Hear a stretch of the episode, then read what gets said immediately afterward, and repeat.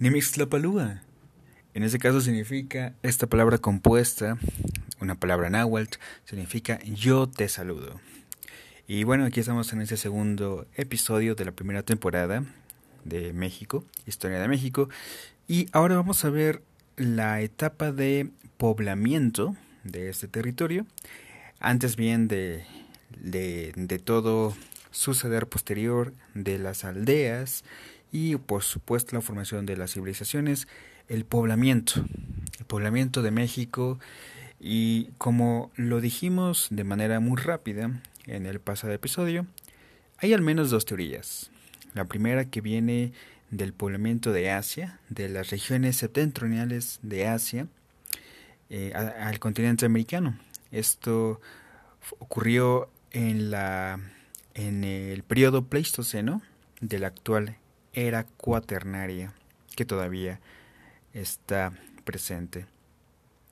Bueno, en el Pleistoceno, pues básicamente hay muchas edades de hielo, hay bastantes, eh, y se puede inferir que más o menos en, la, en una de las últimas se permitió este poblamiento del territorio americano por parte de eh, tribus o más bien como cazadores eran más cazadores siberianos que, que traspasaron el estrecho de Bering y, y, fue en la última glaciación llamada Warren, Wisconsin. Eh, de estas hombres nómadas de características físicas mongoloides, eh, deambulaban en algún momento por Asia persiguiendo un caza, presidiendo, eh, perdón, persiguiendo presas de caza y de, de, repente entraron a un continente sin saberlo. Yo solamente estaba en un territorio que era bastante, hay que comentarlo, era bastante generoso, era bastante eh, abundante eh, en aquel entonces. esta es una primera teoría que viene desde la hominización de África, ¿no? El supuesto de la cuna del hombre en África. Hay otro poblamiento americano que tiene su origen en Polinesia, ya en las islas del Pacífico Sur o de Australia. Sin embargo, esta segunda hipótesis presenta una, una pequeña, bueno, más bien la obvia eh, problema, eh, el obvio problema de que cómo pudieron haber pasado una larga travesía por mar desde Australia o la Polinesia, ¿no? Y también eh, en el estudio de algunos fósiles humanos encontrados en América del Sur, eh, por medio de la datación y de esas pruebas científicas, pues eh, aún así no es suficiente para tener la evidencia de que en América del Norte sucedió un poblamiento aún más temprano. Sin embargo, esto no obsta de que en América del Sur haya surgido un poblamiento andino en la parte de, Sudamérica por algún desarrollo eh, de la navegación, pero esto fue posterior. Entonces, a través de lo que es más eh, reconocido de la dispersión de los primeros grupos humanos por, por Norteamérica, eh, estas tribus se fueron adaptando a los nuevos medios e-, ecológicos. Estos errantes cazadores penetraron poco a poco el entonces, si se puede llamar así, el entonces Serengeti. ¿Por qué? Porque había una megafauna impresionante hace 10.000 años en nuestro territorio. Eh, hay que decir en Norteamérica, eh, en general, en Norteamérica en general, eh, al sur de Estados Unidos, la, la, parte sur de Estados Unidos, la parte norte y, llegando hasta el valle de, de, México. Era un clima muy beneficioso, una vegetación muy,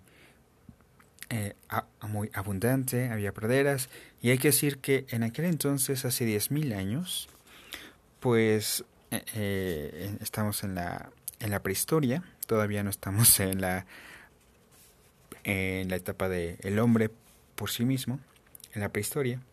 Bueno, sí, está el hombre, obviamente, pero eh, lo que importa aquí es, quiero destacar en esta megafauna que incluso había eh, grandes, grandes mamíferos conocidos por el Pleistoceno, eh, el famoso dientes de sable, estuvo aquí en territorio mexicano después, en Norteamérica, mamuts, grandes mamuts, había antepasados de los caballos, había también algunos eh, unos camélidos que parecían como camellos, había grandes, eh, por ejemplo, había un armadillo gigante, perezosos, estaba impresionante aquel entonces y ustedes imagínense en el horizonte las montañas, los volcanes del Iztaccíhuatl, del Popocatépetl y en el valle pastando estos animales, agazapados los dientes de sable, era una exuberante fauna, otro otro tiempo en este mismo territorio. Bueno, eh, si nos centramos allá pasando de la prehistoria y nos concentramos en las poblaciones de México, tenemos que ver al menos este, esta división eh, para ubicar el tiempo de los pasos por los cuales se puede entender un proceso, un proceso del nomadismo al sedentarismo. Este proceso sí se puede decir, obviamente, es llamado por la agricultura, pero hay un poco más. Hay un poco más. Este, este proceso, eh, vamos a tomar en este caso, eh, pues la división que el propio José Luis Lorenzo, antropólogo, creó o ha creado un sistema de horizontes con base en categorías técnico-económicas. Estas categorías permiten entender estos cambios trascendentales por los cuales una población cambia, se transforma eh, a través de esta tecnología, de esta economía, en otra sociedad, por así decirlo, más avanzada, más evolucionada, más acercada a lo que conocemos como eh, una sociedad. bueno, eh, hay que entender estos horizontes de manera general, si se puede decir así. La primera etapa es una etapa lítica, es decir, toma el nombre de el griego lithos, que significa piedra, puesto que justamente con la piedra es el material por excelencia, el material que define a los instrumentos, a los instrumentos de, cacería, de corte, de, de comida, de, de, hogueras, de casas, si se puede llamar casas, de cualquier manera, la piedra es el material por excelencia, el centro en el que se, en el que pivota eh, la comunidad primitiva. Eh, hay entonces artefactos, hay, se encuentran algunos eh, artefactos asociados a actividades, justamente cazadoras y recolectoras. Estos hallazgos son de alguna manera supervivientes, justamente por eh, el material mismo que es duro y que persiste, es perenne, en comparación, por ejemplo, con otros como puede ser la madera o el hueso. Estamos hablando de miles, miles de años. Ahora, eh, la etapa lítica cubre a distintos periodos. El primer periodo es una, es una etapa llamada arqueolítica, es decir, la etapa más antigua de la piedra, donde eh, se puede ver, eh, hay que entender que entre más antiguo, más difícil de buscar, más misterio hay para la historia, se oculta en la noche del olvido casi todo y se vuelve más impreciso todo. Bueno, en esta etapa arqueológica se distingue más bien por eh, artefactos meramente líticos, donde el hombre se basaba básicamente en recolectar y cazar para la sobrevivencia. Después la siguiente etapa es la cenolítica, que es una nueva etapa, se llama cenolítica por nueva etapa y cubre más o menos 14.000 a 9.000 años. Esta etapa cenolítica se divide en inferior y superior. Eh, lo que sería la etapa inferior y la superior es justamente porque alrededor del 9000 aparece el invento de la agricultura. Menor invento para nada es justo lo que obliga al hombre, de alguna manera, lo vamos a ver más detalladamente en el siguiente capítulo, la agricultura y el sedentarismo. Lo que la agricultura hace que el hombre se impregne en su trabajo, en su manera de vivir, en su manera de ser como un ser agricultor sedentario. Eh, si vemos, por ejemplo, algunas pruebas eh, dadas en el horizonte arqueolítico, nos podemos ir a El Cedral en San, Luis Potosí, donde se han encontrado eh, por ejemplo, una escena de alguna hoguera rodeada de huesos de mamut, además de otros sitios eh, que están en Tamaulipas, Baja California y en los valles de Puebla y México.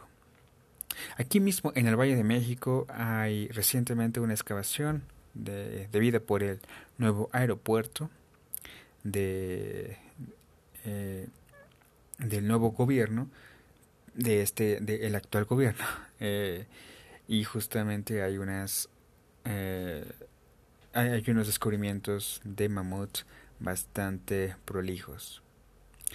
La siguiente etapa, el cenolítico, hay muchos eh, instrumentos de caza, sobre todo se encuentran más estos instrumentos de caza y de alguna manera más especializada. Por ejemplo, hay una forma foliácea de hoja, hay una punta lerma y hay una eh, más hojas llamadas Clovis, que es digamos como la más antigua. Es decir, hay una especificación de las herramientas en cuanto, siempre, eh, en cuanto a la piedra como proyectil.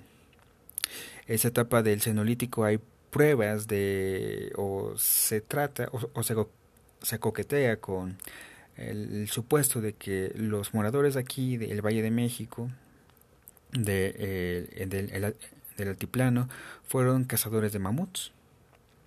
Aunque sin embargo parece una exagerada aseveración pensar que eh, hombres pueden llevar tan colosal empresa, sobre todo con un animal salvaje de tales dimensiones, que sin embargo no obsta que pudo haber pasado mientras el gran mamífero pudo haber estado estancado en algún lodo, por ejemplo, en el lago de Texcoco. Así vemos, por ejemplo, en el Museo eh, de, Historia, eh, de Antropología, alguna escena con referencia a esta posibilidad de caza. También vemos algunas pruebas eh, del cenolítico en Tequisquiac, al norte de la Ciudad de México, en San Bartolo, Atepehuapa, perdón, en San Bartolo Atepehuacan. Eh, también vemos en Santa Isabel Ixtapan. Eh, hay una escena de osamentas de mamut asociadas a artefactos de piedra, ahí sí hay testimonio por los huesos de que hubo al menos cortes por parte de los hombres de la gran bestia. También encontramos en Tepexpan, eh, localidad al norte del antiguo lago de Texcoco, algunos artefactos líticos de cacería. Y finalmente vamos a, irnos mañana al paso del cenolítico inferior al superior, que supone justamente la agricultura y el sagrado maíz. Bueno, me despido, que tengan excelente día o noche, depende del momento en que estén escuchando este audio. Hasta luego.